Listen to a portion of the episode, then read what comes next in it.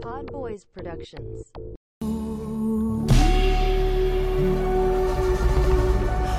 This is a life Every possibility.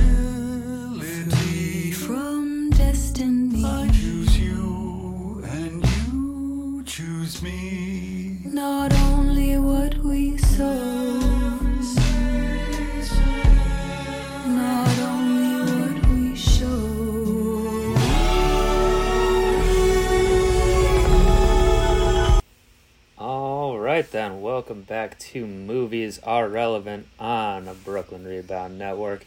It's your monthly, eh, or sometimes every other monthly, film podcast with your boy Pod Drew over here. And you know, we got E Dash Nam over there. Eric in, actually, not as over there as as he once was. You're uh, residing currently back in the old hometown area down south, right? Not over all the way on the, the other coast, the east coast.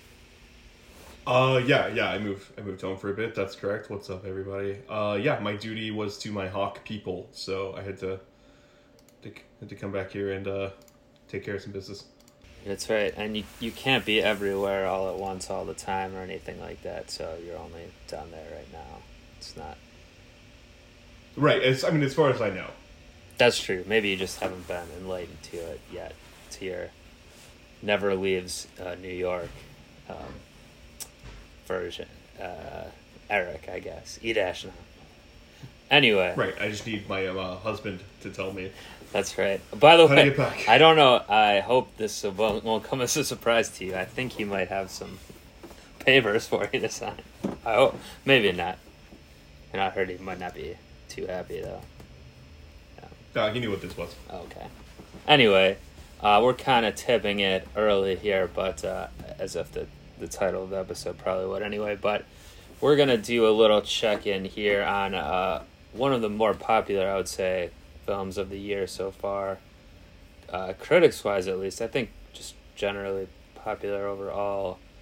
Maybe a little bit of a sleeper hit. Um, Everything Everywhere All at Once. Uh, it's yeah, it's not the most topical at this point uh, in June, but you know we still want to talk about it. It's kind of it feels kind of like a summer movie, even though it was released in the spring. I would say. Yeah. I mean, like topical. You, you want it to be topical. We're halfway through the year, and so far, this is the movie of the year. So All right. And are you when you're saying movie there is that your are you going on your your opinion of it already or or just like what I was saying about like it's one of the more popular films? Well, I mean, I I I don't think it's spoiling anything to say that I really like this movie Okay. before we start reviewing it. Um, but yeah, um, I think also like nothing else. Like we had to, as previously discussed, argue about whether Northman even had a right to be made. Um, Men wasn't really popping like that. Crimes of the Future wasn't really popping like that. And um, as uh, as my good friend Martin Scorsese has previously mentioned, uh, Marvel films aren't cinema, so they don't count. right. Uh, yeah, so movie of the year. So that's I I do want to talk about you know that does lead me into how I wanted to kind of uh, go about this episode or or frame the episode here. Um, but yeah, Crimes of the Future and Monroe, because you brought them up, we were kicking around the idea of doing those for uh, for the pod. Maybe we still will do one or the other, but uh, I haven't seen either yet. Have you? I really want to see them both, but I, I can't see them here. Right. So Oh, so N- Never Leaves New York. Eric is uh, he's running free, going to see all every film that's available over there. But you're yeah, our version is not Yes. so lucky. Well, anyway, what you said about Scorsese or Marvel films, I think this episode, because uh, I'll say what the pair is here, which is going to be, you know, we're keeping, we're keeping it. What's a good catchy thing for this? I guess it's a it's a Sydow summer. How about that? We're keeping it Von Sydow. Boncito Summer. Boncito, yeah, I've kind of pronounced it wrong. It's a Sydow summer. We did. We've already the pairing movie for our last two episodes has been a uh, um, film he was featured either starred or co-starred in. I guess co-starred technically in both. And uh, we decided to go for the trifecta. So the summer of Sydow, uh, 2022. It's Flash Gordon. Flash. this episode we're gonna cover these films, probably mostly uh, everything, everywhere, all at once, and more so. But uh, we'll cover both here, and I think that it's like an alternative to like your Marvel glut, your Marvel overload that we're constantly assaulted with these days. Because on one hand, everything, everywhere, all at once, I think is it's dealing with a lot. Uh, I mean, it's a multiverse film. It was literally released maybe a week to two, three weeks before um, the Doctor Strange multiverse movie um, that had multiverse in the title, I believe. It's this seems to be a very uh, zeitgeist thing right now. This multiverse concept, and it's in a lot of media. But this is like an alt- alternate to a Marvel version. It's an A twenty four version. I guess we mo- uh, at least half the films we're covering are A twenty four. I feel like of the of the current ones that we do, we've been doing, but that's just how it goes. I mean, is it our fault that you can cover an A24 film, an Annapurna film, or a Neon film, and that's basically it? Un- unless you want to talk Unless about you the five biggest franchises. do a Marvel, yeah, or Star Wars or something, Disney film. So yeah, that's true. But anyway, uh, so that's like their version, I guess, of of this. And then meanwhile, Flash Gordon from 1980 is um, it's like an Well, first of all, he is the savior of the universe. that's right. Uh, so I want to get that. I want to get that out of the way as quickly as possible. Uh, and you know, Freddie Mercury certainly tells us several times that he'll save every one of us. So that's He wants to be very clear on that. very point, clear. Yes. This is like a, mo- a type of superhero movie that's definitely not getting made nowadays.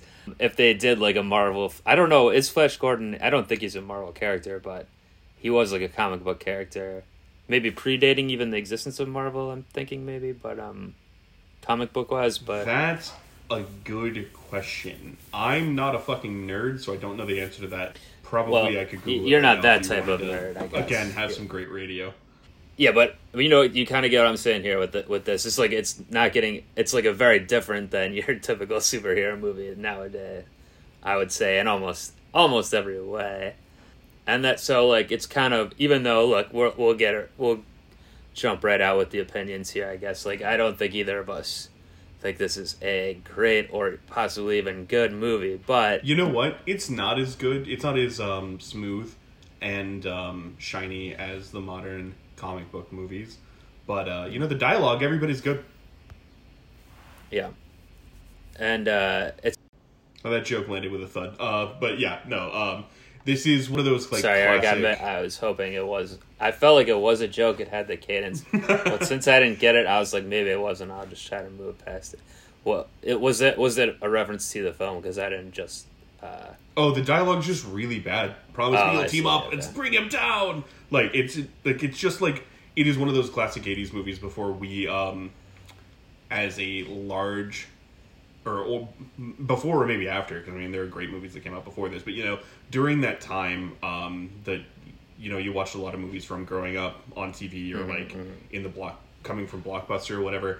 Uh, where no one really put any effort into writing the dialogue or speaking the lines in the movies, and everything sounded really, really fucking bad.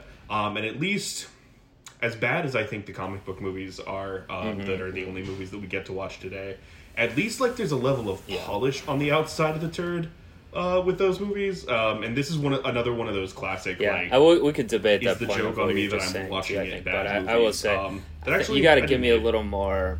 I need you to play to the back seats more, like the back row more on the sarcasm here. Uh, you know, really hammer it home there, like. Uh, but at least the dialogue was good. Oh, I'm sorry. Okay, okay, that's fair. In New York, you took improv classes, and I smoked cigarettes outside of dive bars. That's that's my bad. But improv wise, I mean, I do feel like probably they. It's like the type of improv in Flash Gordon or this type of film where, like you saying, they weren't so concerned about the dialogue in these type of movies back then.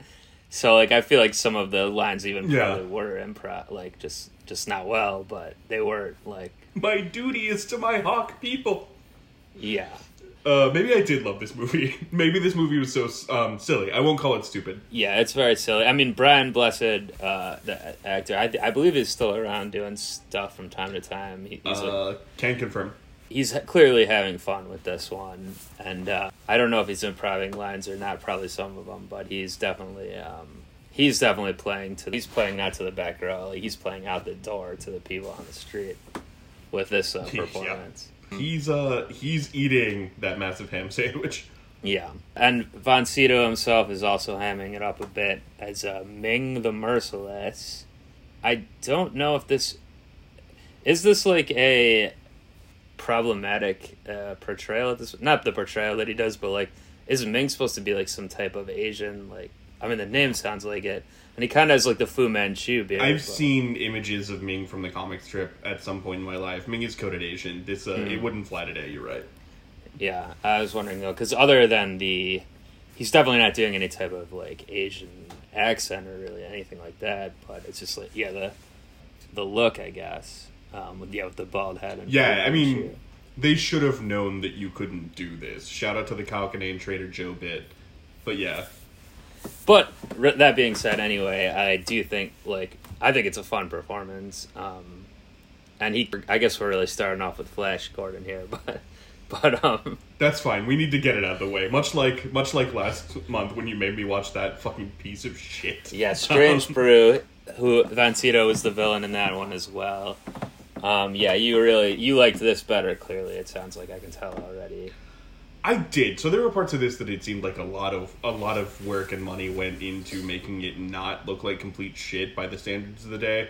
Um, and I kind of agree. Other than the costumes of like Ming's like honor guard, every, and, and, which look like really bad, like really bad, Yeah. like putties from Power Ranger bad. Um, a lot of effort went into costuming all the human being looking suspiciously human looking alien uh, races um you know there's not a lot of like interesting dialogue in this uh but for like just a dumb space adventure which is basically what star wars is and you know everybody loves star wars myself included you know like you gave me permission to turn it off and i didn't uh i'll say All right, uh, and it's longer than Strange Brew too, so that that says something as well. Maybe the fact Yeah, that it's it's, not. I, I obviously with a with something like Strange Brew, a comedy. If if that's not hitting for you, it can be a lot harder to to sit through than a adventure film. I think for Um, sure for sure Now, yeah, like you said, the the costuming. I mean, the, they put like a lot of work into this clearly, and it was it was during an era where that was more done. Anyway, I have to believe it was filmed in England, probably. uh filmed in england why do you say that what's uh is there something i don't know I think. Well, the the director, it maybe I, maybe it wasn't, but there's a lot of like English influence. I think because the the director uh, is Mike Hodges. He directed Get Carter, uh, the original. He directed a um, a Clive Owen movie from the late '90s called Croupier, which I think is a really good film. But anyway, he's British, and uh, obviously Brian Blessed, the aforementioned Timothy Dalton, shows up in this because there's a lot of British people involved. Doesn't mean it was filmed there, but I just get the sense that it was like a like a studio. I they filmed a lot of uh, movies in the UK in this era, like these big kind of studio I mean- things. And Queen is the doing the I don't. soundtrack. I don't want to be that guy, but they film a lot of movies in England now, my guy. Okay, right. So, but Um, but yeah, yeah, I, I feel you. It's it's definitely like a British cast. studio vibe, but like for some reason I'm not getting like the the U.S. like Hollywood. I don't know. It, it is a Hollywood film, obviously. I don't know where I'm going with this. Never mind. But uh, there's a lot. There's a lot of English influence. Yeah, like I just mentioned, down to the Queen soundtrack and everything like that. Which I Very specifically British, yes. I uh, which is probably my favorite part of of the film. Also, Yeah, yeah. I I'm gonna have to say so. Um, I'm trying to think if I liked anything better. Oh, you know what I really really liked? The really bad acting of the princess, like mm. when she's like lying to people and like it sounded like okay here here's what i have in my head for this like a, a the simpsons episode where someone is like making a mockery of this kind of performance and like winking directly to the stage and then someone says something sarcastic from the audience that's basically like deadpan like yup she's lying or whatever you know you know what i mean Yeah, yeah, I get your, I get your, uh, your vibe here. It's a little, it was a little porno-ish acting from her, but uh, she was for quite, sure uh, quite easy on the eyes, I'll say. Um, I, Very pretty, I think she's Italian, so it might be a little of a language barrier issue there. Things I like, though. I mean, listen, uh, we're we're gonna get to. There's quite a lot of uh, fighting styles in everything, everywhere, all at once, and a lot of fun ton of fun set action set pieces there, like hand you know hand to hand combat or not just hand to hand, but fanny pack to back or to face combat, all type of uh, of fun stuff. But I don't recall there being any whip fight in that one, so that I would say that's maybe my second favorite part of Flash Gordon. You like the whip fight? We get James Bond, uh, well before he was Bond, but uh, Timothy Dalton uh, fighting uh, the titular Flash Gordon with with a, a whip, which I thought was pretty entertaining. I've got to level with you. That was one of the more pathetic moments to me. Um, the how the spikes came up and like it that like there was never any danger from the spikes. Um, and- well, that just, I like, mean, look, listen, I'm not yeah, talking about all that. technology not being there to make it seem like they were actually whipping each other. Sorry, go ahead. But just the concept of like, I don't know. Maybe my mind is just going with maybe maybe something that wasn't on the screen. But like, I'm thinking about like, if you are in some type of a fort trial by combat, whatever, and they just issue you your weapons, and they're and they're like, oh, it's whips this time, boy. Like, that's got to be so brutal. Like, I mean, you have to whip the other guy to death. It's fucking death, I guess. They're like tough. unavoided. It's- I don't know. I mean. Fucking tough, and it could go to some bad territory. Yeah. Yeah. Like Indiana Jones never he's classically does a lot of whip stuff, but he never I don't recall him ever being in like a whip first whip fight. Um, No, no. He did shoot a guy once. That's true. Who was going to uh, run him through with one of those big uh, swords, but yeah, it wasn't that wasn't happening. Um, and then Flash himself, I mean, well, the the two other kind of main characters, Flash and the other Earth person, I guess. Well, there's three Earth people, I guess. This is a tough hang for my guy Sam J Jones and uh, Yeah, my uh, my other guy Melody Anderson. The Flash and Dale are the two worst parts of this fucking movie. Yeah, I mean, I kind I get what they're doing with the the casting of Flash. I guess like um, it's he's supposed to be like the all American kind of lunkhead, whatever. Um, Well, you know what? They made him the star quarterback for the Jets yeah, and made him competent enough to save the universe and clearly a celebrity back home. I changed my mind from the whip thing. That's the weakest, most pathetic thing that they did. It's just like make me make make me believe it a little bit, you know. they should have cast Joe Namath himself in the in the role. That would be. That would have been interesting. Wasn't he in a wheelchair by then? I just made that up. Uh, you might be thinking of Joe Theismann, classic Christ, I am. leg injury. okay, back on track. No, Joe Namath's the one who, who later, uh, well, years after this, but uh, tried to. Uh, I think he had a little bit of a drinking problem, and he was get he tried to kiss Suzy Kolber on the field getting interviewed, uh, Yep, yep, yep. or at least he kept saying, "I want to kiss you. Can I kiss you?" But I think he was like a him. stud. I mean, he was the he won the Super Bowl for the Jets in the early seventies, maybe late sixties, and I think he was kind of like a stud back then. I think he might have even been in a movie or two. Um, so that's what I was saying. anyway. Probably. But yeah, uh, Sam J. Jones. I don't know anything else this guy's done. Melody Anderson is uh, plays uh, yeah Dale is it, Yep. um, Dale. and I don't know if I've seen anything else she has done either. Well, She quit acting in 1995, so okay. Oh, she was in this uh, the year after this. I'm looking at her filmography. She's in a film I have seen called Dead and Buried, which ac- actually is is uh, it's pretty good. I recommend that one. And a t- Did a lot Topol plays, yeah, a lot of TV.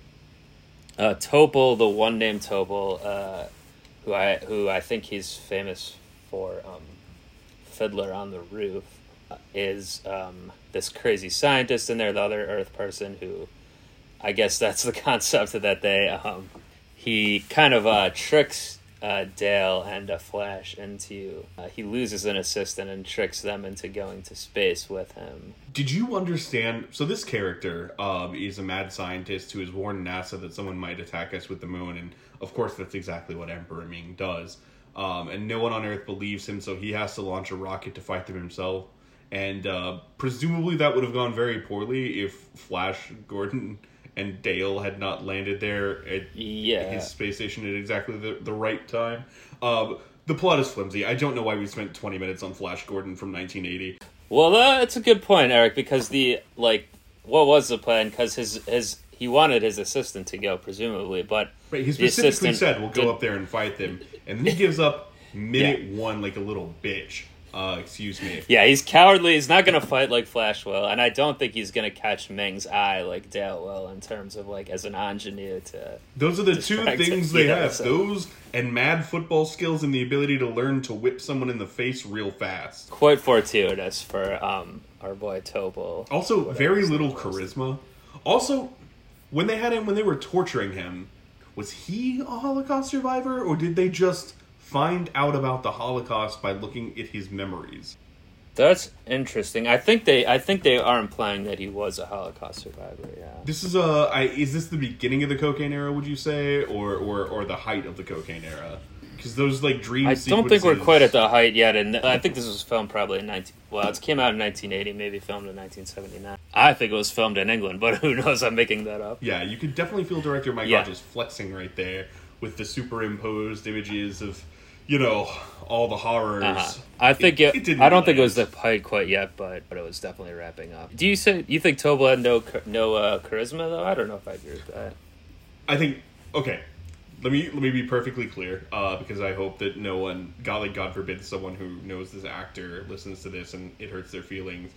Topol had plenty of charisma. Dr. Hans Zarkov did not have any charisma. okay, you're making the distinction. Yeah. Also, I'm wondering if he was a. No, I guess he was. He's not that old. So I was like, was Topol himself like a Holocaust survivor? Maybe that's why they included that. He's born in Israel, so. Hmm. Anyway, I am seeing now that this was also uh, produced by Dino De Laurentiis, and really, who uh, I think was a big into the. Uh, I think has a lot of cocaine energy over his work, so that makes sense as well. What else is Dino De Laurentiis um, produced? Oh, uh, let's see. I mean, he's like a legendary producer. Um, but that being said, Why haven't I heard of him? Uh, no. Look it up. You've heard of him, I bet. Oh yeah, almost certainly. Yeah, it looks like. I mean, he started making films in the '40s, but let's look more. Let's look what he was doing more in this period. Um, well, he's got a lot of films I haven't heard of, but uh, he did Halloween two the year later. um, Conan the Barbarian. Okay, that's a good one. Wait. Amityville 3D, Halloween 3, Season of the Witch, The Dead Zone, the Cronenberg film, he, Maximum Overdrive, the Stephen King film from Yo, with Emilio 1985, Estevez? which I think is the is uh, the most coke film of all time, probably. Almost certainly. Yeah, with that. Can we do that one next week or next month? Uh sure. We could probably get. We could pair that. We could find a way to pair that one up. Yeah, he's got. uh He's got quite a resume. He, he produced Blue Velvet, the David Lynch film. Oh So yeah, it's got him- really.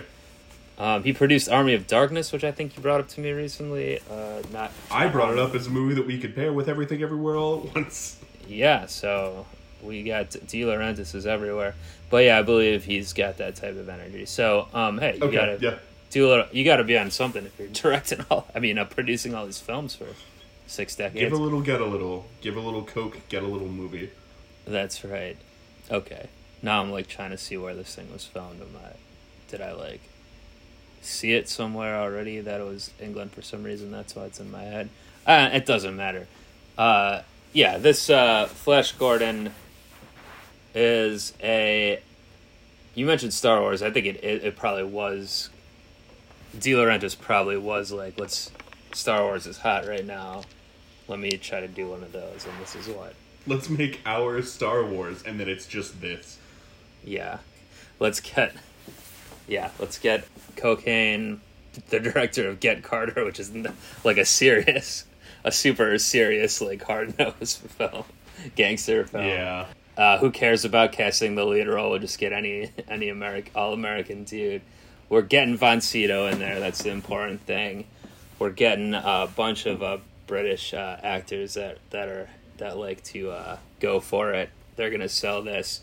We're getting Queen on the to to uh, create a sound, you know, a score uh, or a, a song they play a bunch of times at least, and uh, and we're getting you know we're getting a, a, a lot of uh, crazy costumes, and that's a, and that's a movie. You know, That is a movie. we're not getting a, or someone to write the script, or maybe we will, but that'll be that'll be uh, an The script was pretty fucking rough. The, sc- the script was pretty fucking rough. In terms of objectively bad movies from the 70s and 80s, from the 80s, uh, that I could have watched, I really hated this a lot less than Strange Brew. I really, really didn't like Strange Brew, and like I said, I finished this one.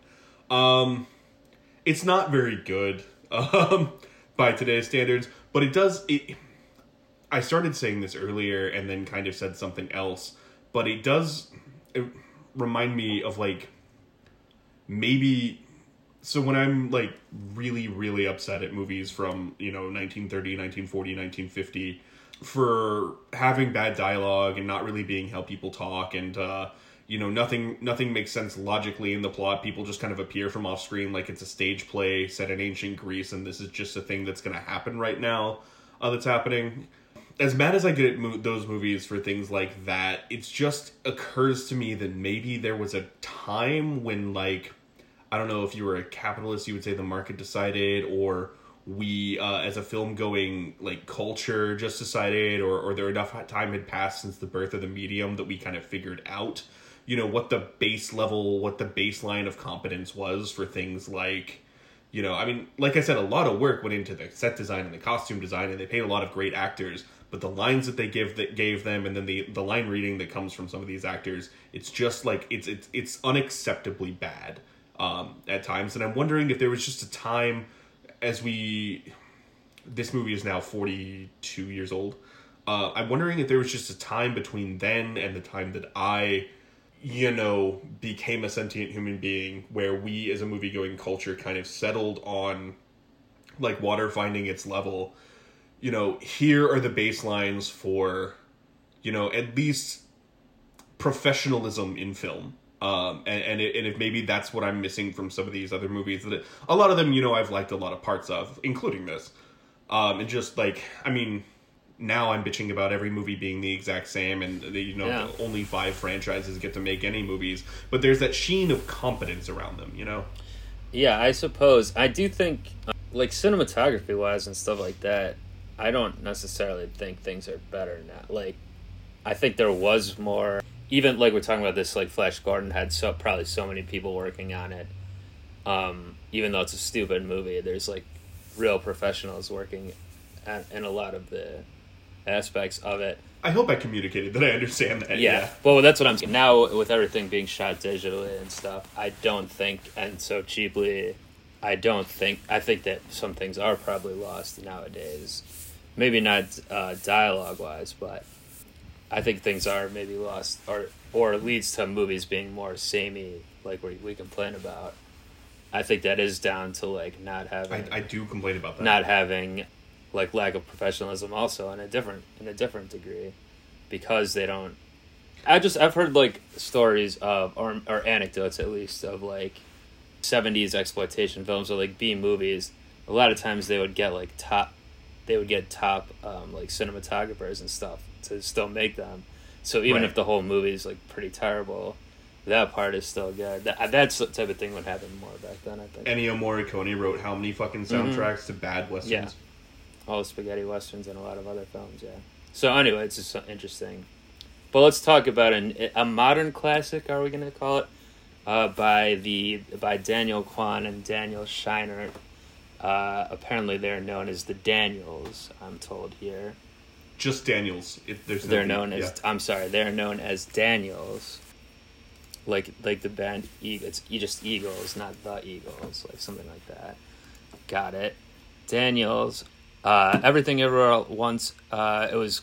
We're talking about producers this episode, and Marvel. Another mar- huge Marvel connection. The Russo brothers apparently were, uh, executive produced this film or co-produced it with Daniels.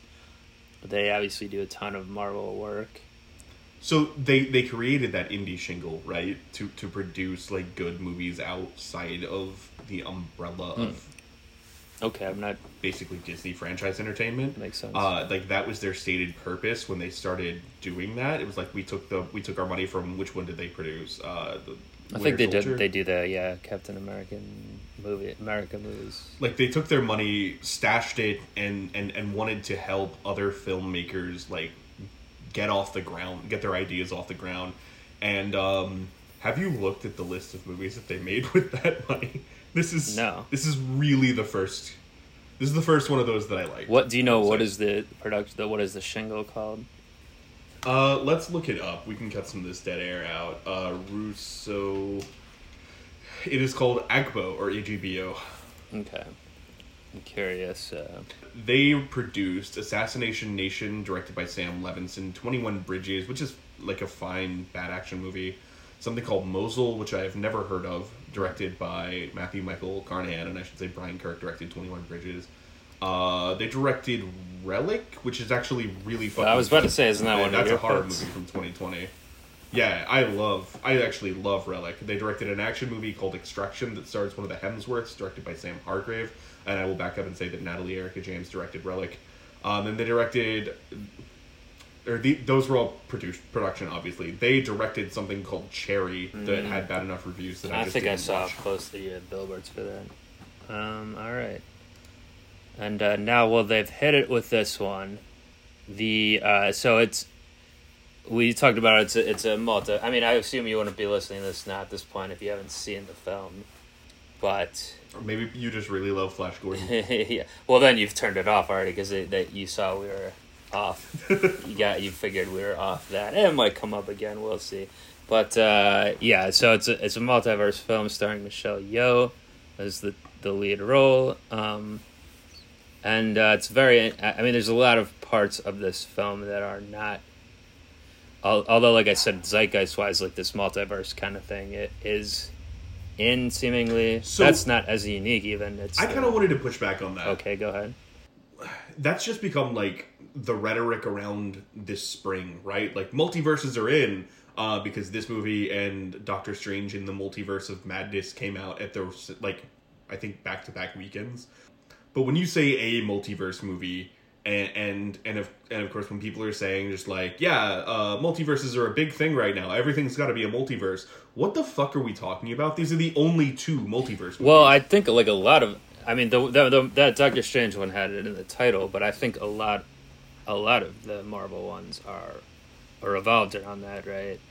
I I personally haven't been watching these Marvel movies the past few years, whatever stage we're It's on. my understanding that right. Well, it's my understanding that this Doctor Strange movie and the Spider-Man movie that preceded it directly uh, are the only two that have even mentioned a multiverse. Well, also there's the well, there's the Spider Man, which I do like this film, and I think they're making a sequel. The animated Spider Man film was called like, um, that was definitely about the multiverse. into the Spider Verse. Yeah. That that is that is a multiverse movie, and it is It's a couple uh, years actually old, like something that I like a lot. Yeah, and I do think. I mean, Shit. Okay. I, I also gotta say, I'm. I do think there's a. It's not quite multiverse, but I feel like there is some connection between. We've talked about a lot of, like how it's almost a genre. These like Groundhog Day movies, you know, these like do the same. Uh-huh, I feel like uh-huh. that's kind of in the same wheelhouse as this multiverse idea. Now, is that a multiverse or is that a pocket universe? I mean, it might be different. universe movies are in, baby. But I think, and you might be right. It's probably overblown to some to some extent. Like every movie isn't, but I, I- I think like it does seem to have hit something in the culture that maybe because we are living in such like shitty times, kind of like, and people are like aware Yeah. of it more than ever. It is like something of like you want like there's a different version of me that's you know I'm just getting into psychology a little bit, but there's like a different version of me that's like out there that can do be a hero or like can do that like people want this like um people are drawn to this like idea of like it anything could happen or there's a different lives for me or for other people if I had taken a different major in college, how different would my life be? Hmm. Yeah, I mean, it, it, it certainly tapped into something that I like. I, I know my I myself have felt and like discussed with other people, um, in terms of just like the what if of it all. Certainly, does that you know a trend make? just, I mean, I I agree that it is like you know like I agree that it's happening into something that we're all feeling, but is is that a trend? I don't know. I guess I guess it's a good question, but I, what I'm going to say though is that I even if it's not the biggest trend or whatever, um, it's not ubiquitous yet in films. I think the multiverse whole thing is not the the most like the most unique thing about this film, like major studio. I guess well, A twenty four is kind of a major studio. I mean, I guess it's not At this point, uh, at this point, but also like this is like a yeah, I think like a major film re- release wise. Like there's other things that make it different. I, the main thing is the character, like the actors in this, and the and the character more more the characters. Obviously, they're played by actors of the age, but it's like the lead character is a what like a sixty ish year old, maybe late fifties year old like Chinese American woman. That's like pretty unusual for like this the star of uh, a major Hollywood film, right? there are almost no Hollywood blockbusters starring. How old is she? Sixty something. I don't know. The, Uh, sixty. The- she, she Michelle was born on Yeoh is 60, sixth, yeah. nineteen sixty. I think the character maybe was supposed to be sixty year old Asian American woman. Yeah, I th- I'm. I mean, also her husband in the film, who is um, short round from the aforementioned Indiana Jones, um, as an adult now. Quan, yeah, He uh, he was great. I loved him, but uh, he um, phenomenal in this. I think he's probably g- got to be a decent amount younger than her. But Let's see. so yeah, well you're on age watch. So I'm I'm just saying I think that maybe maybe she's supposed to be playing a little bit younger than she is in real life, but still it's like about Yeah, it's about a family, an immigrant family, which yeah, there's movies about immigrant families, certainly plenty of them, but not like this type of movie. Like I can't think of too many like action sci-fi movies where that's the basis. yeah. And then the other kind of main character, oh well, her daughter is like family unit, all right, and then her father, who's played by James Hong, a legendary actor, who's like not. I mean, he's like almost hundred, I think. He was playing old men back when De Laurentiis uh, was chopping up lines in the early '80s. He, uh, James Hong was playing. James Hong was playing grandpa characters then. Like he's the old man in Gremlins, you know. He's like the old shop owner, Yeah. and you're like, you see that, and you're like, and he's uh, uh, he's in um, one of my favorites, uh, Big Trouble in Little China. Oh, sorry, what'd you say? Oh, I see. Oh, I, one of your favorites. I assume it was Kung Fu Panda. Uh, not one of my. Maybe it will be one of my new favorites. I don't. I haven't seen that one yet, but he's in that too. Huh? Makes sense. Yeah. Anyway, that's a family, and then the, the other kind of main character or actor in the film is Jamie Lee Curtis, who's also really good in this, and uh, obviously she's a huge star, but still playing like an old. It's like another older woman character as the main character. So all of that stuff I thought was more made him much more unique. Yeah, it, yeah, it's definitely like for all of the shit that I don't really want to do this again, but for all the shit that we took for like letting that the that bad Eternals movie flop, um, because we we owed it to Disney to see it because it was the most diverse cast Disney had put together for one of these yet. Yeah, you can just make a good movie and and and, and cast it purposely diversely, um, and it, if it fucking rules, people will watch it to the tune of a hundred million Yeah. dollars for an A twenty four movie. Like, it it isn't that hard, and And listen, listen, Yeah. uh, uh, on the spot right now. If I if I tell you like after this recording, you either have to watch Flash Gordon again or watch Eternal. What what are you doing? What what's what's the move? Oh, I'm taking Druig to the bank, buddy. I'm taking Druig. I'm taking Kingo. I remember those names, and I'm taking them. Are those Eternals names? Or, I don't even know what you're saying, but okay. All right, for me, I, I it wouldn't even be a thought. I'm watching Flash Gordon again, no question, no question. I've already seen Flash Gordon. I don't like to rewatch anything except horror movies Uh, yeah, um, that often. Although I did rewatch The Worst Person in the World recently, and Oh. uh, do not regret it. yeah. We didn't really talk about. Oh, we did talk about it, but it was part of our kind of Oscar slash 2021 retrospective, so we didn't dig deep on that. But yeah, that was that was good.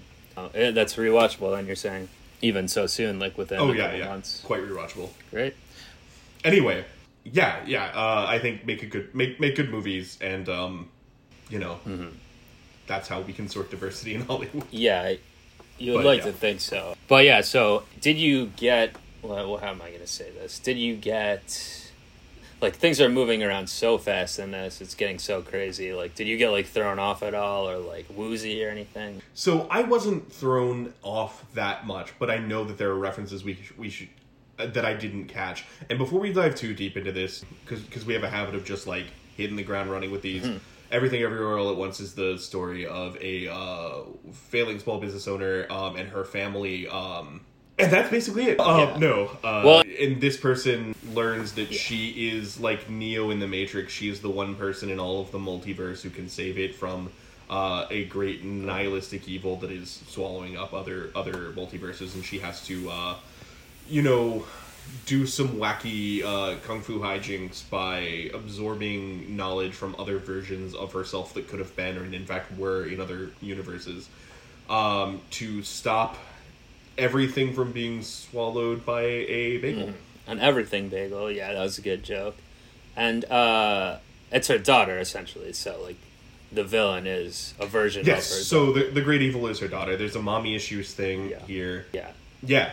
So and yeah, that's the jumping point for all of the. They kind of break it up too into like they call it like everything part one, everything part two, everywhere, um, and then they kind of code at the end as And all- then I, I do believe the epilogue is Yeah, called yeah. All at Once. So Yeah. um, They, they commit to the bit. I guess like the everything is like the whole setup of what what happens, and then the everywhere is like when it starts getting real crazy. But I mean, it gets crazy pretty early. So yeah, this this idea is like there's different versions of you in the, the multiverse, and you can like tap. Is it like you can tap into like the skills from the your other? What are they called? They call like they call like Alpha Waymond. I remember her husband's name is Waymond, and like the one who's competent is called like Alpha Waymond. Are they just called their own So- names? right? There's not like what are what are like the That's a joke, I think. Yeah. That's a joke, I think, about how everyone on the internet calls, like, um, something, something like alpha chat energy Right. or, or beta energy, you know. Um, obviously, because of the, the, the difference between that Waymond and, and her, her own husband in her own um, shitty universe. But if you're asking, like, what what what is the question you asked? what I'm trying to like see how to talk about this. Like, what are they called? Like, what is like? Because you could say like, uh, what's Michelle Yeoh's name in this? Do you remember?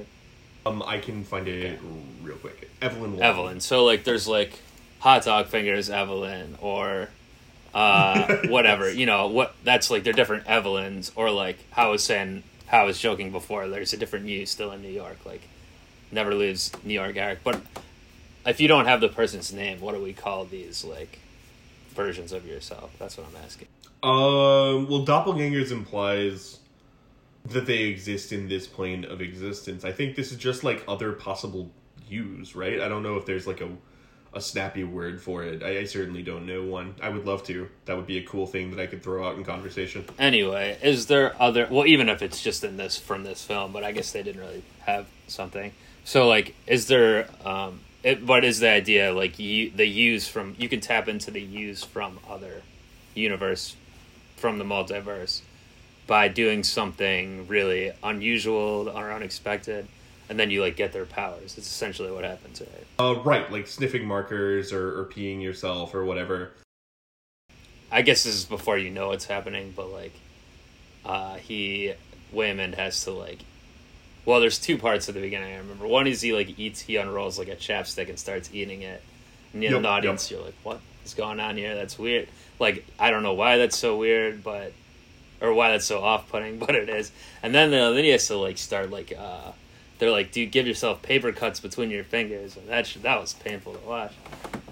It starts off really innocuous too. It's like put your shoes on the wrong feet. Oh yeah, she he tells her to do that. That's right. Mm. Anyway, that that was a pretty good concept. There's one part then where they're fight. They're, the other people. So the other people are like in the multiverse too, or they're other. They're trying to go against her, right? Like the Jamie Lee Curtis and these other security guards and Right, stuff. they're the agents from the Matrix. Yeah. This, I mean, this movie is crammed with references to other movies, like Oh, yeah, subconsciously, in a way that can be a little annoying at times, if I'm honest. Uh-huh. Yeah, so there's a lot. I mean, we could just. I mean, there's some. I mean, there's a diverse set of references here. Uh, there is obviously the Matrix is a huge one. I would say her, they're referencing her own, like Michelle Yeoh's own movies. Like I would say specifically, Crouching Tiger, Hidden Dragon. Is referenced quite a bit. Right. Well, there's a version that she uh, of herself that she keeps tapping into and returning to, and like splitting herself in into that uh, universe where like she's an a kung fu mo- movie star. Yeah. which she was in real life, or she is in real life. So, um, and then there's obviously Ratatouille, um, which was pretty. They they they they ran it into the ground a little bit, but it was pretty funny. Uh, the the Ratatouille. They uh, did not do that. I won't hear you speak ill of my beloved Raccacoonie. He's my No. best friend. Well, maybe that was just part. I was saying like where you. I wasn't getting overwhelmed by it, but it, it is a long movie, and toward the end part when they're jumping through all this stuff, I'm like, all right, we're going back to Raccacoonie again, this again. I was kind of almost like it can maybe cut 15 minutes out of this, but I don't. At the same time, it, it So, was big yeah, man. I don't think they could cut that shit at the end because that's the part that got me like the most. It's the other like random references like throughout that was like, I, can we can we pick this up? I get it. She's Neo. Um, shit like that. Yeah, I don't know, but just like, just yeah, the the quick cutting. Yeah, maybe you couldn't. I don't know. I mean, the uh, last thing about a reference is there's one that I that I caught that was like it wasn't a, a reference to another film, and I was like, that is really funny to me. I don't know why, but the the villain, uh, what is the daughter villain's name? Um, Jobu something. Jobu Tupaki Jobu Tabak. Yeah, then Michelle Yeoh, like the Evelyn mispronounces it a bunch of times. The keeps as well. mispronouncing it, much like she mispronounces Raccacoonie. Yeah, right. And it's funny too that she's because it's like her daughter. She thinks it's her daughter, so she's like acting like it is. So obviously, it's a good, good comic stuff. But um, like, why are you dressed that way or whatever? You look stupid.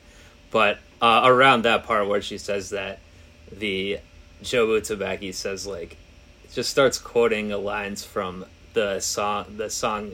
This is the story of a girl. Did you catch that? He looks like They do it the whole time. Yes. Uh, it- they they like peppered that in throughout. Oh, it was movie. more than Uh, just I the one scene. I didn't The second time they did it. okay. Uh, yeah, I thought that was really funny, and they do such a good job setting up these things to pay off, and that's why it's a little annoying when it's just like reference, reference, reference. It's like, uh, like I, what is that? Uh, what is that Steven Spielberg movie that's just like nothing but vapid references? Uh, Ready Oh, Player Ready One. Player One. Haven't seen it. Yeah, it was just like when when they just want to let you know how much TV they've seen or, or or how many like movies they've seen and how many songs they know, that can get really annoying. But they do such a good job to like tee off on some of these and like drop them into earlier acts like Chekhov's gun, like like Raccacoonie specifically. They didn't do anything with Jojo Chewbacca, which is what she calls uh, the the villain. They don't have the rights to a that. A couple times. Yeah, The Russo brothers had a had a limit good. probably I mean- to what they can dip, dip into. With it. Yeah, They're not yeah, calling yeah. that favoring with Disney, but yeah. Sorry, I cut you off though. No, I mean that was it. Uh, a lot of these jokes do pay off really well. Some of them don't. This movie, um, this movie has a heavy hand with the emotions of it all. Once we get past this, the phase of the film where um, she has to learn that not only can she uh, dodge bullets uh, when she's ready, she won't have to. Once she gets past the stop trying to hit me and hit me phase, this movie goes to a place emotionally where I would say it's a little it, it's a it's a little bit much. So this It's is a critic. You're going into heavy on the criticism. Right? I am. Uh, it's a bit manipulative at times. Um, the uh, who, who I consider great uh, critic Adam Nayman said it felt more like a like like a bear hug. Um, it, it felt like in a lot of movies want to beat you into submission. This one wanted to hug you into submission, and I definitely felt that. You know, I often resist like anything that wants me to feel good, anything that self consciously is trying to make me feel good. It, it's gonna get a little itchy for me. Yeah. and like I don't have mommy issues. I have a really good relationship with my mom, so that didn't like hurt the good way. Um, it was just like, oh yeah, I'm watching this movie. But then everything turns when they start like those references start uh, from earlier, the jokes that they've set up that we were just talking about start folding in on each other. Um, and she th- there's that scene where they're like, she's charging up the stairway and she's not doing kung fu anymore. She's reaching into like the like other po- like possible universes and giving them the one thing that could make this person happy. Uh, which it, Mm-hmm. Like at getting is spanked, the one agent guy wants next to get, at uh, times is get some spanking somebody. Uh, she goes into someone else's universe and like helps him helps him try to get his best friend Raccacoonie right. back after she turned him into the uh, EPA. She like uh, chiropractors the- the one guy and like control. fixes his back pain or something. I think. Yeah. Yeah, yeah. I just, Yeah. I, I just thought that it was, and it was a bit manipulative with the music. I just thought that that was such a beautiful Mm-hmm. sequence, um, and like I was just, openly weeping at 1 a.m. Oh, wow. Uh, so that was exciting. Yeah, and uh, I think I mean I might be doing a little work for the movie here, but I think it. You're talking about the bear hug, or someone brought that up. I think it could be thematic because clearly it's a lot about. I mean, it's a lot about the parent-child relationships and family relationships, but specifically like Asian American um, relationships where uh, the, the parents are like very hard on the kids, like like we see with this Michelle Yeoh and her daughter in this. Um, so like when she Evelyn finally learns like what not to do, she's still going about it hard, like in the opposite way almost kind of. So like it is like I'm Yeah, yeah. we can do anything, nothing matters, like that's kind of the thing, like it's fine, like the way you want to live is fine, but she's still like um, but it's still like really dramatic and like I'm gonna be there now. Like I don't know. I don't know if I'm saying it's making sense, but makes sense in my No, head, yeah, I think you're you're right to find that metaphor, even if they didn't put it there on purpose, and I assume that they did. These guys are really thoughtful filmmakers. If you've seen um, their other movies, with Army Knife, or Swiss Army Man, excuse me. Actually, I was gonna bring that up. I have not seen that yet, and I should. Uh, I should do it. You know what? I was. I have been put off by that one because I have heard that uh, it's heavy on the uh, flatulence. I don't know jokes or just. There's a lot of farting. There, there is. Which you know, I like the lighthouse and everything. I can get into it sometimes, but if I know going in that that's like a big thing, I'm kind of like, that's not really my my scene usually. But I should get get past that and uh, watch. If there's farting in a movie and Willem Dafoe's not doing it, Drew wants no part of it.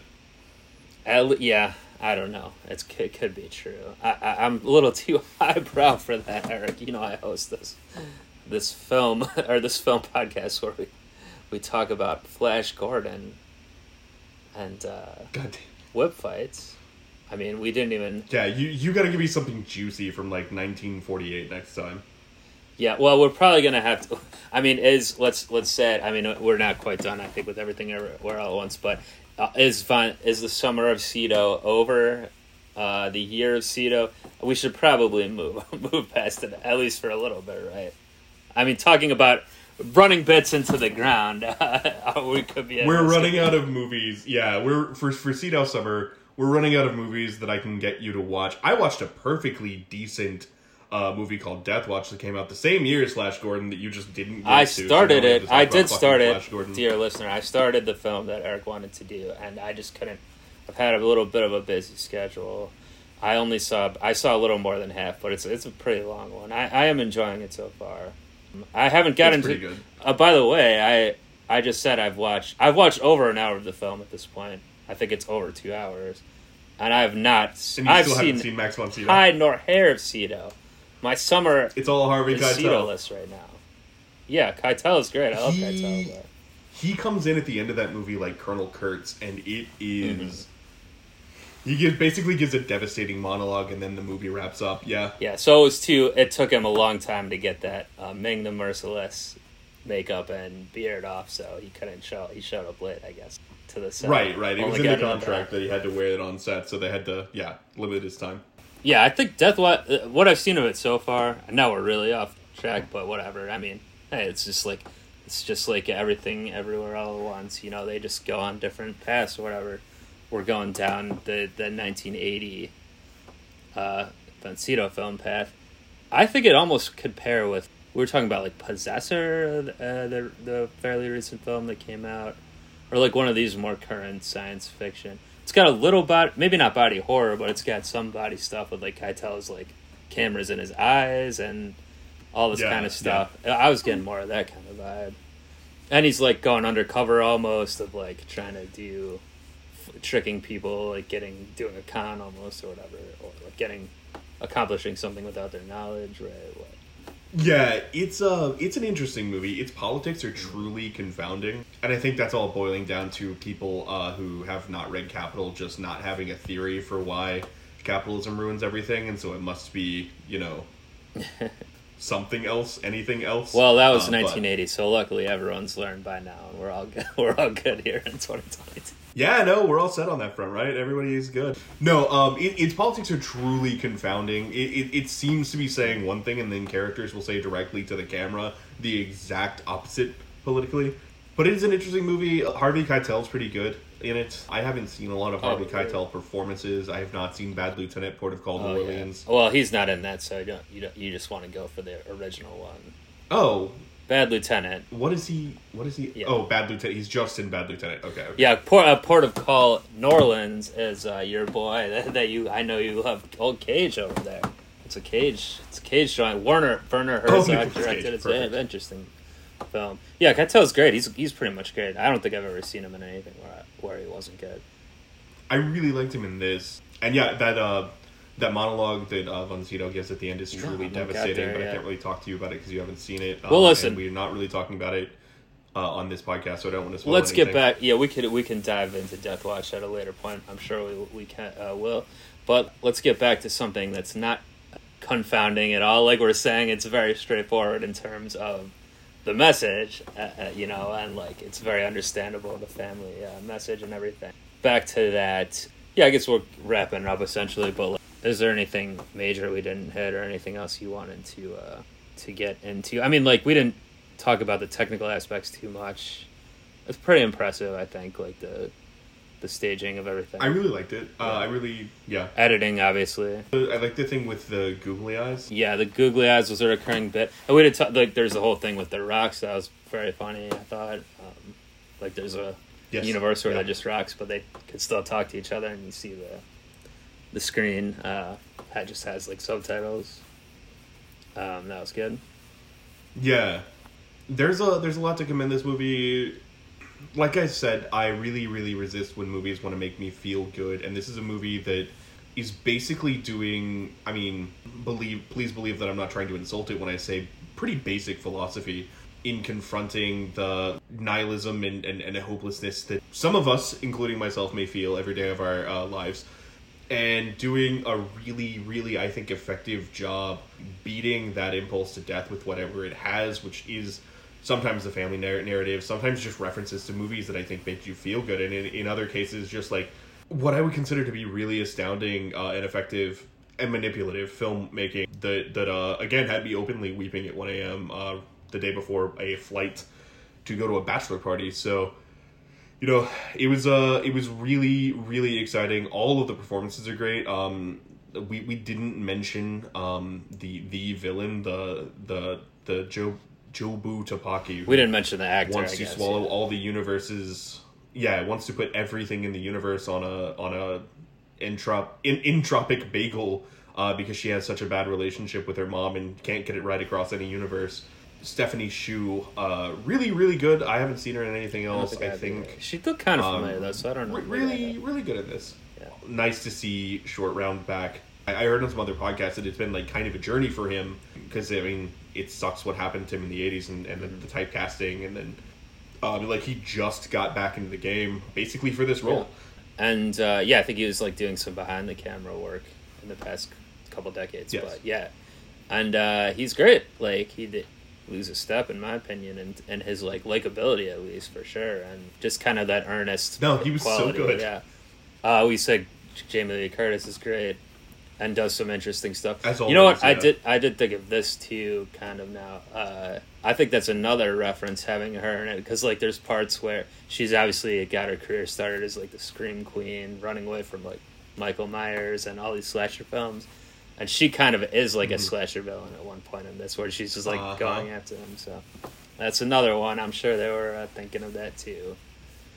Yeah, and like even like you're saying, I think I think that's a reference to even like the Spielberg of it all. Like that's kind of his thing of like not uh what are you saying like getting it making it uh jamming something down your throat of like uh I mean he does it Oh, he does yeah, it like yeah. fairly well usually but or a lot of the time but like it's clear it's that type of thing that he does in his films and like they're adding that as well for the whole the whole vibe so yeah there's definitely some 80s quality to this for sure um, even apart from some of the casting and whatever so yeah but uh, yeah I'm, I'm definitely interested to see whatever they daniels does next yeah look out i should go back and watch uh, is that their only other film um, that directed Uh, yeah, unless you want to watch the "Turn Down for What" music video, uh, that that's that's also Hmm. theirs. Hey, I might have already seen it.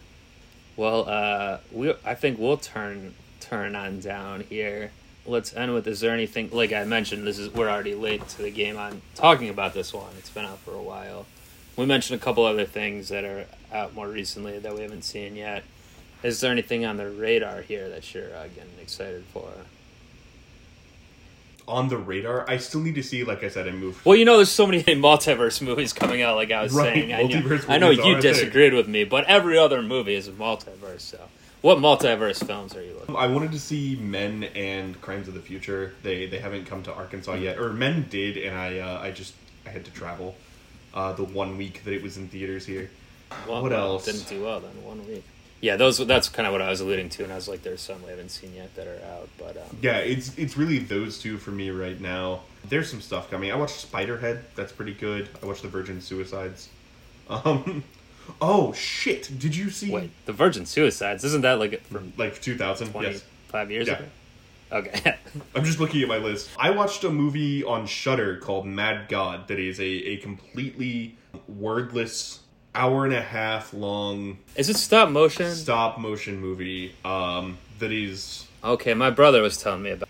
it, it, it was an earth shattering experience for me. It was um I don't know if I liked it.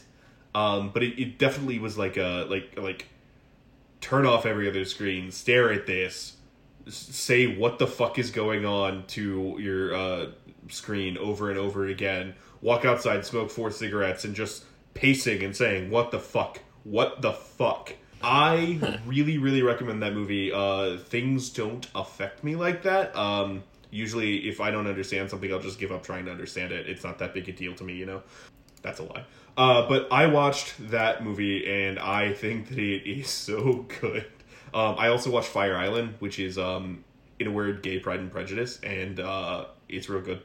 So Oh, did you coin that uh, no, little? I, cer- I certainly did little- not coin that. It, it is self consciously a Pride and Prejudice. I was getting ready to no, give no, you- give you some credit. Never mind then. Yeah, my brother texted me about that Mad God film, which I hadn't heard of, but I couldn't tell if he liked it from Yeah. what he was saying. But he was he was just like they they must have put a ton of work into this thing. 30, That's the main 30 years of his life, yeah. Okay. Well, hey, hey, that could be it. Could be something we talk about next. Who knows? You'll have to tune, stay tuned to find out. Stay subscribed to Brooklyn Rebound Network here.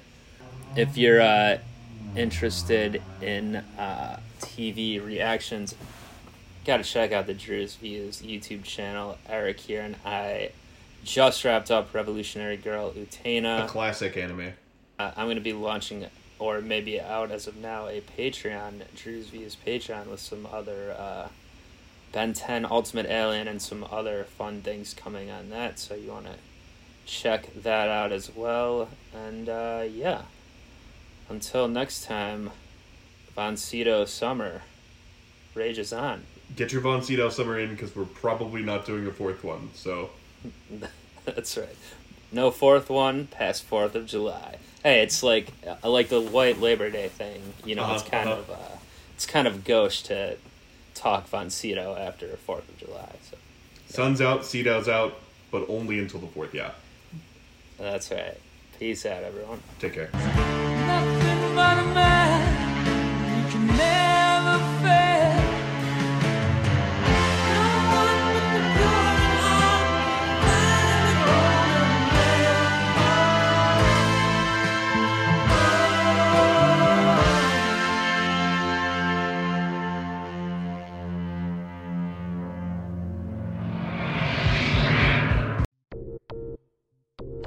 Productions.